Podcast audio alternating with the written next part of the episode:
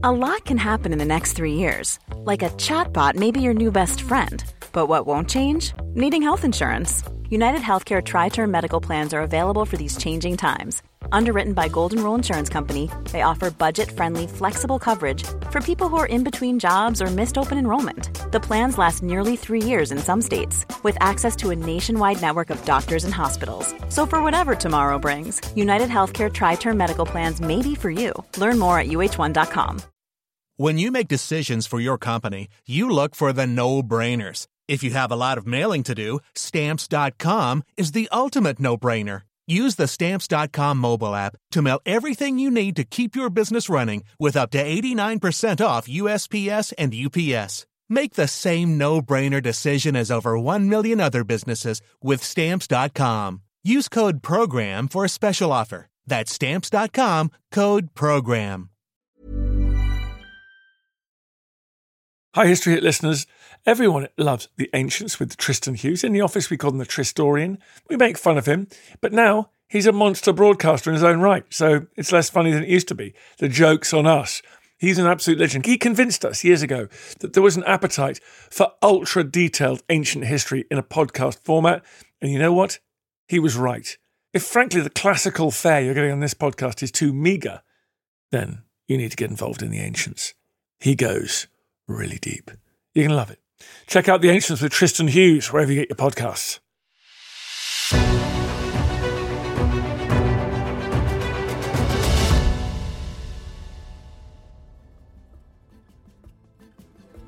It's The Ancients on History Hit. I'm Tristan Hughes, your host, and in today's podcast, where we're talking all about food in ancient Greece and Rome. Finally, we're talking about the all important part of our lives, of human lives through history food. And it's about time we talked about food in ancient Greece and Rome. In particular, today, we're going to be, shall we say, focusing in on some recreated dishes. Now, what do I mean by that? Well, I'll explain because our guest today is a friend of History Hit, is someone who also works at History Hit. This guest is Tom, Tom Ntinas. Tom, now, I love this about Tom. Tom is absolutely fascinated, really interested in ancient food. But he doesn't just talk the talk, he walks the walk too. Because Tom recreates dishes from ancient history. He's got his own podcast, the Delicious Legacy Podcast. He's got his own YouTube channel where he releases really cool videos of him recreating ancient dishes and having, let's say, an ancient dinner party in the modern world. And so, we have Tom right on our doorstep. We have Tom at History Hit. So we at the Ancients team, we're just like, okay, Tom, we've got to get you on the podcast. We'd love to come over to your house. We'd love for you to recreate some ancient dishes for us for a very special podcast all about food in ancient Greece and Rome. And Tom, he was absolutely delighted. In fact, I can't deny he came up with the idea, and I'm so glad that we penciled it. Elena, Annie, and myself, Annie and Elena, they're key parts of the Ancients team. We headed over to Tom's. We tried a variety of dishes that Tom created, that he cooked up for us, that have their origins in the ancient Mediterranean world. And here is the podcast that we recorded at the same time. So, without further ado, to talk all about food in ancient Greece and Rome, recreating ancient food in the modern day, here's Tom. Tom, thanks so much for coming on the podcast today. Thank you, you're welcome. Wow, it's wonderful to see a fellow History Hits employee, shall we say, person of the team on the podcast today, and you know, with good reason. You're you've got this expertise in ancient food, and if we're looking at ancient food in the ancient Mediterranean today, first of all, did it matter a lot what type of food you ate? For instance, let's say in regards to social status mm. and so on. That's a good question, and obviously, does it matter today as well? It's a kind of the thing that you have to ask of course, it mattered, as it matters in our days, what you ate. It's a little bit about showing off to your fellow friends or even to your enemies and your rivals, isn't it? So, in that respect, a lot of that mattered, yeah. And is it one of these things, a medium like food, is it good when looking at the ancient Mediterranean for learning more about everyday life? Or are the things that we have surviving around food more centered around, let's say, the elites of ancient Greece, of ancient Rome, of ancient Carthage, and so on? Well, I mean, this question, if you asked me about 40 years ago, probably I would suggest the latter, that we are mostly centered in the elites of the ancient Mediterranean world. But I think eventually There have been many discoveries by archaeologists and food historians and culinary historians, and through the sense that science progressed as well. So we have a lot more ways of detecting what the ancients ate by the remains of the ancient pottery. So when there's an excavation and they find a house with kitchens and stuff, the archaeologists and scientists can actually uh, trace elements of what was cooking in the kitchen, what remains were in the DNA analysis, what remains are in the pots. So all that's been happening a lot, especially the last 20 years, I think. So what we have is a lot more information about what the simple everyday people ate alongside with the elites. So that's brilliant. So, like from excavations for, let's say, a Vindolanda or wherever, thanks to improvements in science and the excavations, the archaeological remains, you can piece together these little clues into the everyday foods of these people, whether it's you know living on a frontier like Hadrian's Wall or you know on a farmstead in ancient Greece. Yeah, and of course we can't piece together exact recipes, but what we find in the remains of the pots, we can actually see what they cooked in there. So we can find traces of X amount of wheat and barley, if it was wine or olive oil or figs, and what types of meat they ate.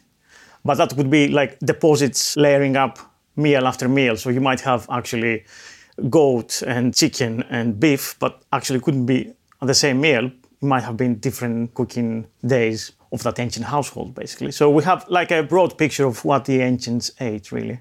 So interesting. Yeah. I know, for instance, comes to mind there was like a recent excavation in like northwest Scotland of like an Iron Age house tower, mm-hmm. and they found like the charred remains of grain, so they could try and learn piece together a bit about their diet from that. It's just fascinating, isn't it? You find this amazing archaeological evidence that has survived largely sometimes by chance, which can just tell you so much about these everyday people.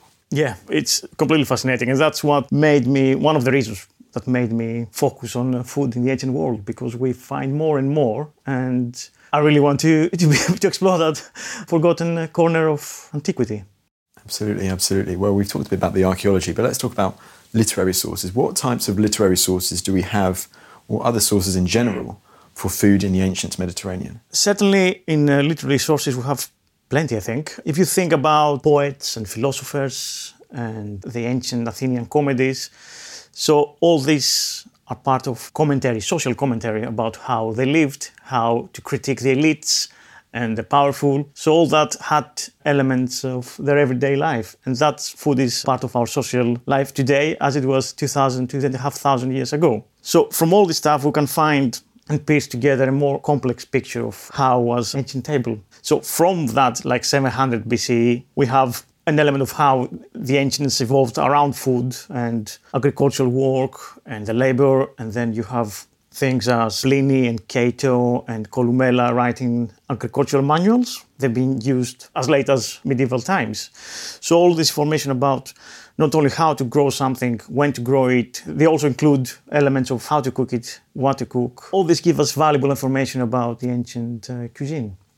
And talk to me about, therefore, these papyri fragments, which you seem to be absolutely fascinated by, which also seem to give us an insight into all of this. So these papyri are from Egypt, of course. They are the Oxyrhynchus papyri, and they are a group of manuscript uh, that was discovered in the late 19th century by Grenfell and Hunt, two papyrologists from Oxford. Basically, they were looking at the ancient town of Oxyrhynchus. They were looking for manuscripts such as Gospels, the Bible, or lost plays from uh, ancient dramatists, and so on. And they found this bunch of papyri in an ancient rubbish dump. And in a sense, uh, you know, this rubbish dump in Oxyrhynchus um, contained a, a time capsule of a very special kind.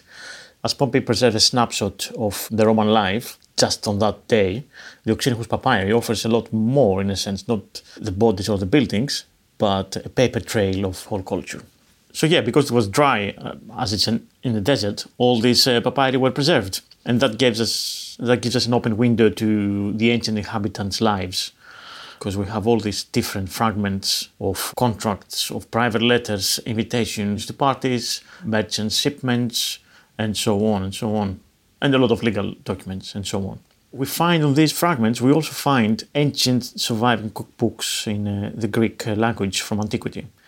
So yeah, there are some recipes there for a fish soup, for a pickled slash cured meat, for a lentil porridge, sprouts with honey, liver skewers, that's about it. And we still haven't translated all of them. There's many, many left to be investigated. Here is where we find um, some ancient uh, chefs' names like Mytheikos, Erastritos, Glafkos, Epenetos, Hegesippus.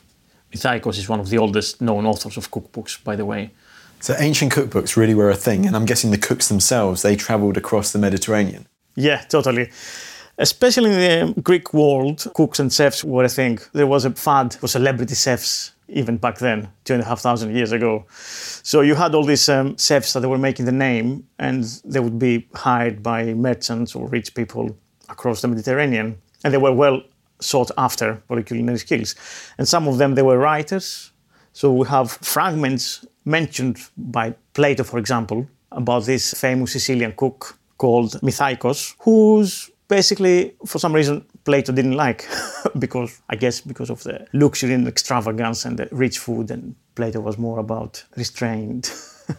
so we have a few of them. No cookbook from the ancient Greek world survived, just tiny fragments or a recipe here and there. So we only have a little bit of information of, for these people and their work, unfortunately. Is this where names such as Apicius and Archeostratus do they come into their own here? Archestratos, yeah, comes to his own here. And then you have people like Chrysippus of Tyana, who has a book on breads and baking, which nothing survives. We just have the name and what the book is about. Euthydemus of Athens on uh, salt fish. Swordfish? Salt. Oh, swordfish. and Sophon of Acarnania, another famous cookbook writer slash chef of the ancient world. Among the other names, of course, we have plenty of other names, but those were some of the main ones. Yeah, it tells us something that these books haven't survived at all. I guess they weren't so important in the ancient world. I guess it was just a subcategory of medical writing because food is medicine and for your well-being as well food is considered something that you would uh, use to keep yourself healthy and not only just feed and be alive the next day, but also how to treat ailments. So we have from Hippocrates and Galen, we have medical manuals that talk about all the stuff about how to use food to treat yourself. And that's where the humoral theory comes in place. So we have the four humors, black bile, yellow bile, phlegm, and blood, which they have to be in balance in the body in order for a person to be healthy and live a well balanced life and active life. So depending with the season, something will be unbalanced, so you have to bring it back to balance with some certain foods. Oh, okay. So certain foods healed certain things, as yeah, it were. Yeah, yeah. The humoral theory is very important. It was a theory of maintaining or regaining one's uh, health through a lifestyle of moderation and balance called dietetics. And as in our days, and even more so back then, diet played a role in preventing and curing diseases, and in fact was one of the main areas of study for um, the medical uh, schools as well. So yeah, foodstuffs and dishes were seen in the same way as simple and compound drugs. Uh, they were classified in accordance to the theory of the four humors. Yeah, foods had to be judged and balanced for their effects on the bodily humors, month by month, hour by hour, and according to individual person's constitution. The whole approach of the humoral theory and the way they used food and uh, the way they used to balance the different elements of foods reminds us a lot of the Far Eastern cuisine as well. There's a holistic approach to the mealtime and this with an emphasis in balance. It's kind of similar with China where you have the yin and the yang. So there's common to both cultures.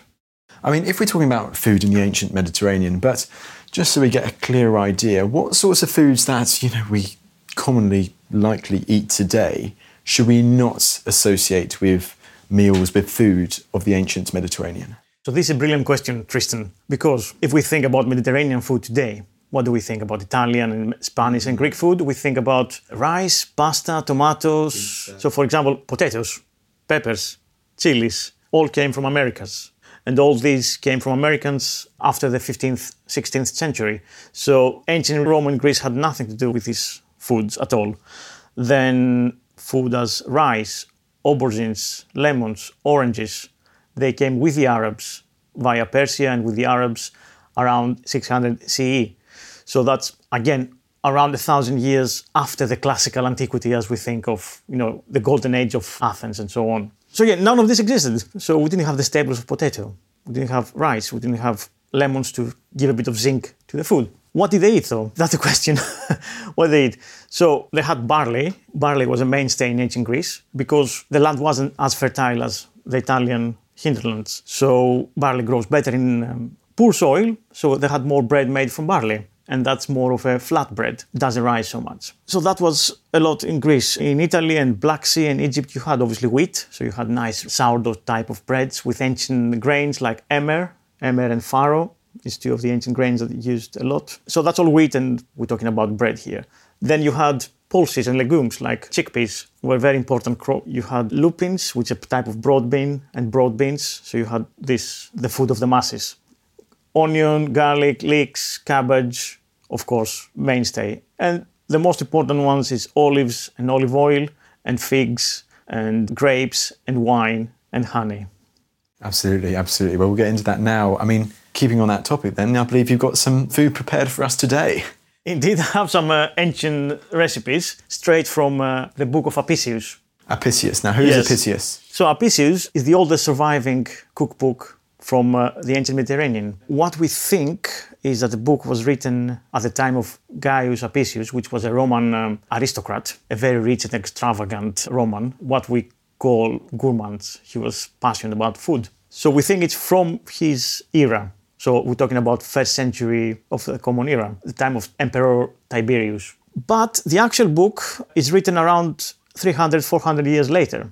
So what we have survived, that book from 400 CE. So these recipes are all what we have from the ancient world surviving intact. They are an eye, they're a glimpse on world of ancient Rome and Greece, basically, because we have very rich dishes, spiced to the full with uh, exotic spices all the way from India like long pepper and grains of paradise, and you have uh, silphium and you have herbs, lots of herbs and, and mustards, things that are very spicy and very sweet, with lots of honey and lots of wine and all that. Yeah. We mentioned words like silphium. I'm definitely going to be asking you more about that in due course because it does feel like with certain foods aren't there, as I'm sure we'll chat about in a second too. Well, maybe there is mystery surrounding them. There are some ingredients of antiquity that still boggle the mind today. You know, what were these ingredients which they mention and seem to come up again and again and again? Yeah, yeah, for sure. There's two spring to mind right away, which are the most famous, I suppose garum or garos in ancient Greek, and silphium. So we have two things here really important in the ancient world, but we cannot really say what they are. We have some vague recollection, and we have, as I said, archaeologists and culinary historians working on it, and they have plenty of hypotheses on what are they. And so yeah, garum, a sauce, and it has its origins in um, Greece, ancient Greece, uh, probably from the Black Sea colonies. So Greeks, because the land wasn't fertile and it was poor, they moved all across the Mediterranean and they uh, built big cities in um, the Black Sea. And Black Sea is rich also in fish and fishing grounds, so a lot of fish, plentiful of fish. And this garum is basically a fish sauce made by fermented fish. And that was uh, something used a lot as a condiment or as a flavoring agent or in the place of salt. Yeah, the modern equivalent would have something like the fish sauce from Thailand or Vietnam, which is very similar in a lot of ways. Then, if we go back to ancient Greco Roman times, with the expansion of Rome into the Carthage and Spain, they took over the production of garum. And garum obviously took many, many forms because you can make it in many different ways, each way even more labor intensive and more refined which makes the garum more expensive. Product that you use on the table as a condiment, only putting a few drops in your food, have it on the table with your rich friends to show off, look, this garum costs the equivalent of you know, a thousand loaves of bread or something like that. So you would have something like that to show off to your to your rich aristocratic friends. It's basically we only now have some idea of how it was made thanks to archaeologists that they reproduce it, trying to do experiments and find out how it was made. There is one sauce still made in Cetara in Italy, in uh, Napoli area, in the Amalfi Coast, which is made by the local fishermen of the small village of Cetara. And they make it with salted fish in a barrel and they just take the liquid afterwards, according to the thousand year old recipe from a local monastery. And quickly, just before we go on to the, to the recipes themselves, Talk to me a bit about silphium. This is the other big one, isn't it, of those two? Yes, silphium is another big mystery because apparently it grew only in uh, Cyrenaica, in ancient Cyrene, in modern Libya. Obviously, we think now it's a desert, but it was a fertile land. Rainfall was a lot more back then, so it was a fertile land full of trees, grasslands, and savannas. And apparently, this herb it grew there. And it's called silphium. It looked a bit like a leek, and apparently it was so tasty for the sheep. So the sheep grazed on that uh, land, on that grassland, and it gave the meat a better taste. So sheep fed in silphium supposed to be like the wagyu beef of today. By the time Nero was emperor, silphium gone extinct. Apparently, Nero ate the last stalk of silphium. And what we know is that uh, Romans ate it um, mainly in vinegar, so like a pickle, or uh, dried and used as a condiment in foods, so like a powder. The other myth or rumor connected with silphium is that when sheep ate silphium, they fell asleep and the goats sneezed loudly. you knew when your silphium was originating from Cyrene because the sheep would fall asleep. but that's all hearsay, right? Apparently it disappeared. But maybe that's something uh, we should think on in our modern world, like the first man-made environmental disappearance. Because uh, basically it's human greed, isn't it? They thought a valuable commodity it will be even more pricey if it goes, we have less of that. But at the same time, with Alexander's conquests, we have the silphium from Persia, from Media and India, what we call today asafoetida, that dry powder that we use in a lot of Indian curries and cuisine. So we have something very similar in this form today, so we can try that to substitute when we make ancient recipes.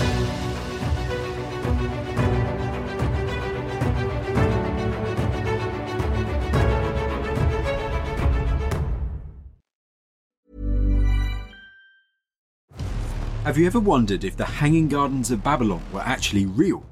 Or what made Alexander so great?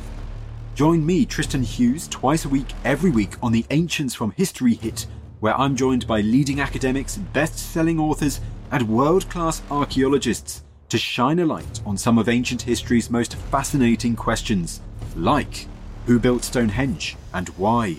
What are the Dead Sea Scrolls and why are they so valuable? And were the Spartan warriors really as formidable as the history books say? Join me, Tristan Hughes, twice a week, every week on the Ancients from History Hit, wherever you get your podcasts. Life is full of awesome what ifs, and some not so much, like unexpected medical costs. That's why United Healthcare provides Health Protector Guard fixed indemnity insurance plans to supplement your primary plan and help manage out of pocket costs. Learn more at uh1.com. Hi, I'm Daniel, founder of Pretty Litter. Did you know cats tend to hide symptoms of sickness and pain? I learned this the hard way after losing my cat, Gingy. So I created Pretty Litter, a health monitoring litter that helps detect early signs of illness by changing colors, saving you money and potentially your cat's life. Pretty Litter is veterinarian developed, and it's the easiest way to keep tabs on your fur baby's health right at home. Go to prettylitter.com and use code ACAST for 20% off your first order and a free cat toy. Terms and conditions apply. See site for details.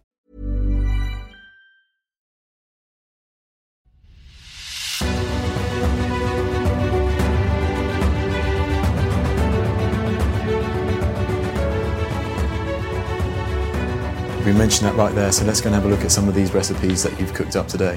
So we have three dishes, and of course we have a drink as well. An aperitif. We start with an aperitif of spiced honey wine, which is in the book of Apicius. And this is herbs, uh, spices, and honey with white wine all mixed together and let it stay overnight. And that was kind of a welcome drink to the guests in the house. We have obviously white wine, honey, bay leaves, black pepper, very valuable in the ancient Roman world. It was kept with the treasury with the gold in ancient Rome. Saffron for this nice orange color. We have uh, mastic, which is resin from the tree that grows only in the island of Chios in the Aegean Sea. And this is the first actual chewing gum that ancients used. First chewing gum. Yeah, the ancients used to use it to clean their teeth, chew it. And it gives you a nice breath, fresh breath, and also has a very distinct, subtle, sweet aroma that impregnates all the food and all the drinks. So it's very nice in alcoholic drinks and sweets and so on. It is. It is such a beautiful colour, isn't it? I know the whole ancients team here today were, you know, they're loving it at the moment, and like it is beautiful, and it's kind. Of, I guess you can kind of understand why they would have given that as an aperitif if it's in the cookbook for these elites. It kind of also, I guess, feels like the nectar of the gods, isn't it? It is the nectar of the gods. It really reflects that, isn't it? This this symbol of, I guess, power, wealth, and status. Mm, it's the first recipe in the book. The first. Yeah. Ah, so how prime of place. Yeah. So for this one, we have uh, quantities. as we do with the main dish of the day today, which is a slow cooked beef, which has been marinating in milk and honey and asafoetida all night. This is in the recipe book of Apicius, and this is probably one of the few recipes that has exact quantities of ingredients, how much And all the ancient cookbooks, they were from cooks to cooks, basically. And you would adapt it as your master wanted or how many guests you would have the recipe. They never mention any precise amounts of ingredients. And this is one of the few ones that we have with precise amounts. So once we marinate the meat we cook it with wine honey dates fish sauce then we serve it with something like bread or flatbreads uh, to absorb all the liquid all the juices or with legume like lentils or some other kind of wheat based like bulgur or something like that. You mentioned, of course, the meat for the main course. So mm. What was the starter, then what was the main course? The starter is a garlic, cheese, and herb mix, which appears in the poem Moretum, which is attributed to the poet Virgil. The first course is inspired by this poem, which has a slave digging for some garlic bulbs and making a starter for his uh, master with cheese and olive oil and wine and vinegar and this garlic. So it's a very spicy, pungent dish, something that definitely going to wake up your taste buds. and it's something that I guess you would eat as a first course in the ancient Roman and Greek world. And the main dish is the slow cooked marinated beef, which the original recipe is with a goat. So it talks about goat, but I thought we'll make it a bit more modern, presenting our modern world a little bit better. I made it with beef. And so this is the main recipe that we're going to taste today, the main dish of the day which has exact quantities, which is very rare in the ancient world. And then we have another dish, honey glazed prawns, mentioned again in a poem from an ancient Greek called Philoxenus. So he has a poem of an ancient symposium, talks about the guests being welcomed with flower garlands and girls playing music and all that stuff, and talks about the food. He takes you through the different foods of the menu that they're going to eat, and one of them is honey glazed prawns. So, from that line and from other references, we made a dish today with prawns, honey, olive oil, fish sauce, and lots and lots of oregano and uh, black pepper, which are things that the ancient Greeks used a lot uh, with fish or in seafood. You're very hungry just mentioning all of that. But I've got one big question. One big question, first of all, is this whole idea of cheese with fish.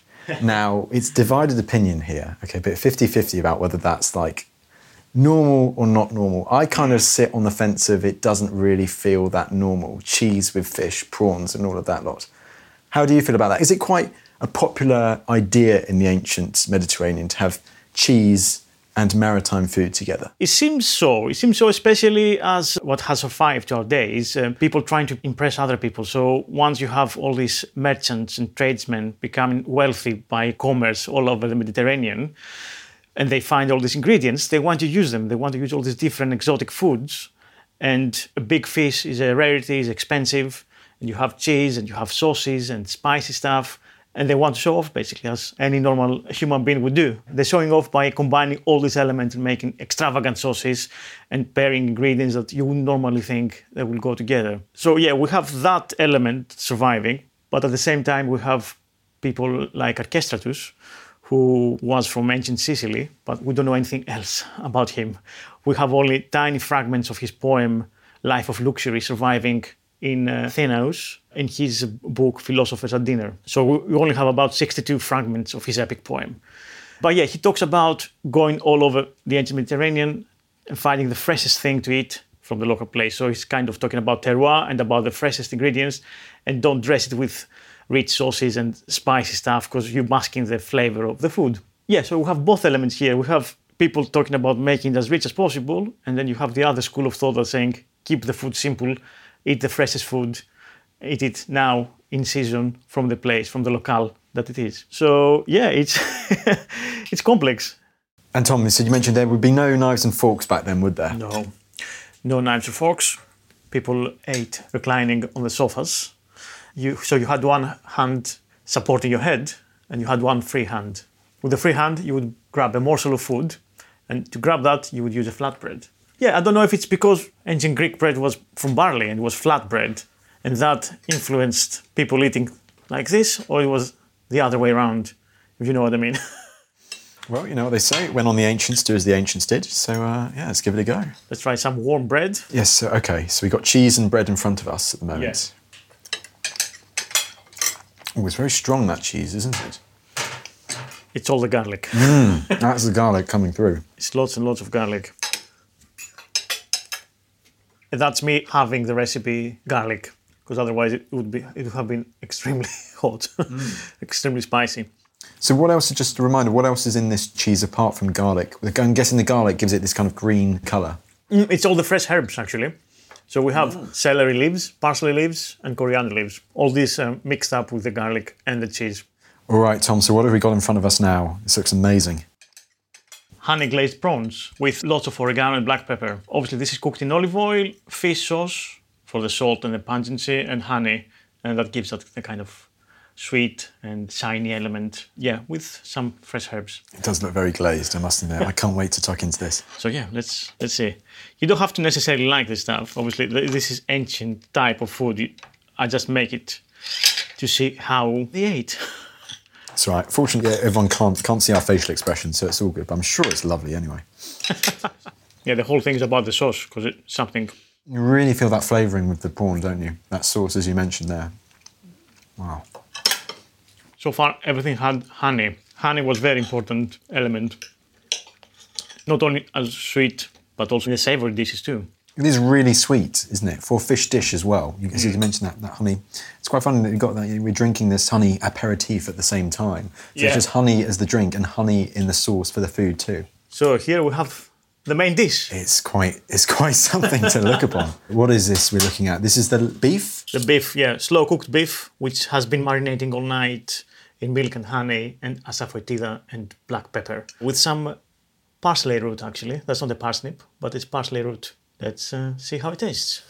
It's very tender, isn't it? Yeah, it should be. Yeah, don't need the peppercorns.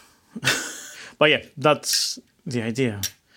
A lot of spices, a lot of wine, a lot of honey. I said it before, but I'll say it again. It's so soft and tender, isn't it? And with the spices, as you say, it kind of gives that extra flavouring to it at the same time.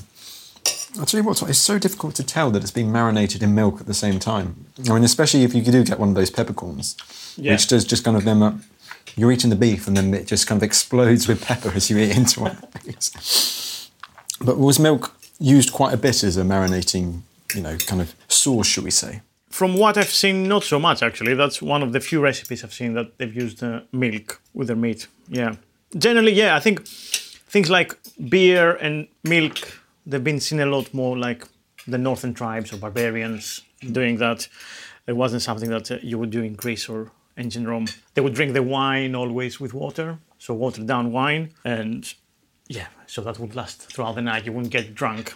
Again, that was considered barbaric to, to be drunk and drinking wine without water. Neat wine. So was various types of wine. Was that the main kind of, for instance, this honey thing that we're drinking now, was that the main sort of drink that you'd expect with a dish like this then? In Roman times, certainly. And then this same drink, which is called conditum paradoxum, would be served throughout the Byzantine period. So, Eastern Roman Empire, basically. The imperial court and all the aristocrats would have a conditum as an aperitif before the meals, before the big dinners and stuff, and parties and events. But wine wise, obviously, every year you would have a new vintage of wine, and generally there was lots of different varieties of wines. There is a story that Aristotle loved the lesbian wine most. So wine from the island of Lesbos, which has some very nice uh, indigenous varieties still to our age, to our day. You could try some nice ancient varieties of grapes from the island of Lesbos. Chian wine as well from the island of Chios was very wo- uh, renowned, and from Byblos, which is the ancient Lebanon Phoenician. Phoenician, yeah, that was very very famous wine. It's quite interesting how, you know, so many of these wines, it seems, you know, they're like the best of the best. They seem to come from like various islands of Greece, Yeah. normally from the Greek mainland, isn't it? Uh, yeah, exactly. The islands. I guess the microclimate that was part of it. Yeah, yeah. And then there's two or three varieties of uh, wines today that they have Greek name in Italy. You can't find them in Greece anymore. So they've been transplanted by the Romans to Italian land, and you don't find these varieties in Greece anymore. So one is called Greco di Tufo, white wine, it's really good wine actually. Uh, Aglianico, very nice uh, red. Aglianico, again, that sounds like saying Hellenic. So that's another one called Grecanico, again, alludes to Greece. So I guess, yeah, they're all varieties being taken by the Romans, which they like to copy everything Greek. And so, Tom, we've, we've eaten like these various courses now, from the cheese to the prawns to the beef. Now, what type of person would have eaten a dish like this? Who would this have been available to? So this would be available to like a, a Roman banquet. You'd have uh, various consuls and aristocrats and people who are very wealthy. So that's something from Apicius' book as well. If you remember well, Apicius was a very, very rich Roman consul. So he would serve something like that, or a pork, a whole roasted suckling pig with honey and garum roasted in the oven. And this, like the festive dishes on, on a long banquet, whole day banquet of the rich Romans because you have all the spices as well, which they were very, very expensive. They were coming all the way from India or from the east coast of Africa up from the Red Sea to the Mediterranean. I mean, Apicius was very infamous for serving massive, expensive dinners to his guests. And one day, in a whim, he went to Libya from Rome. He sailed, he, he hired a boat and he went to Libya because he wanted to find the best and biggest, fattest red mullet available.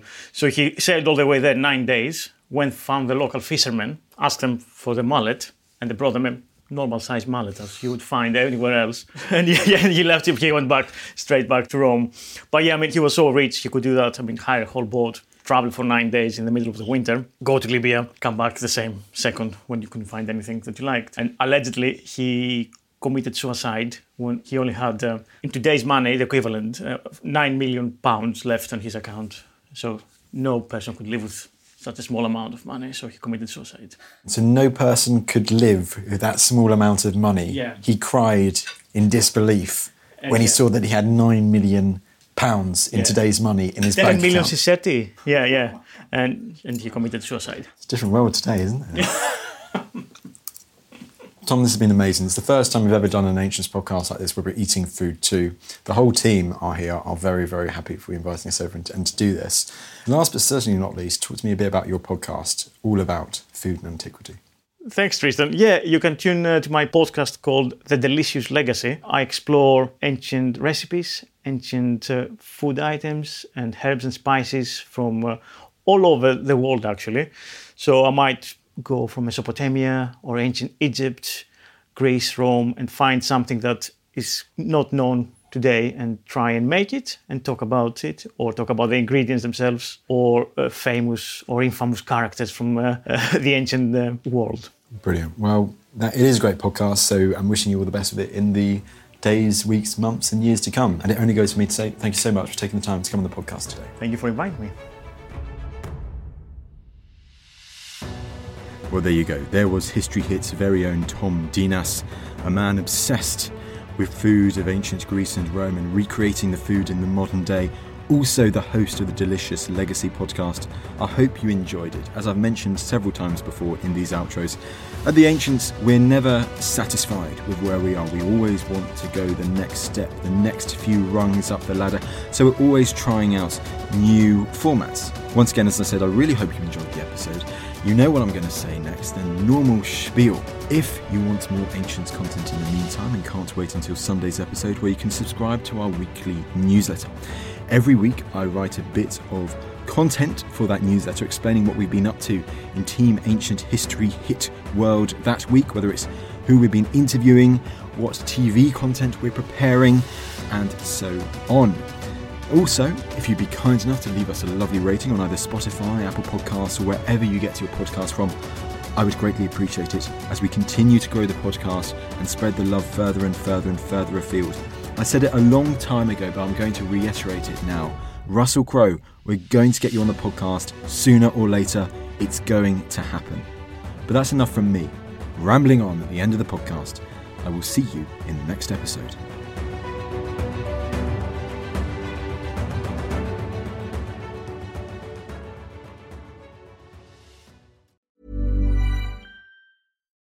When you need mealtime inspiration, it's worth shopping Kroger, where you'll find over 30,000 mouthwatering choices that excite your inner foodie. And no matter what tasty choice you make, you'll enjoy our everyday low prices, plus extra ways to save, like digital coupons worth over $600 each week. You can also save up to $1 off per gallon at the pump with fuel points. More savings and more inspiring flavors make shopping Kroger worth it every time. Kroger, fresh for everyone. Fuel restrictions apply. Thank you for listening to this episode of Dan Snow's History Hit. Please follow this show wherever you get your podcasts. It really helps us, and you'll be doing us a big favour. Don't forget, you can also listen to all of these podcasts ad free and watch hundreds of TV documentaries when you subscribe at historyhit.com slash subscribe. As a special gift, you can also get your first three months for just £1 a month when you use code Dan Snow at checkout.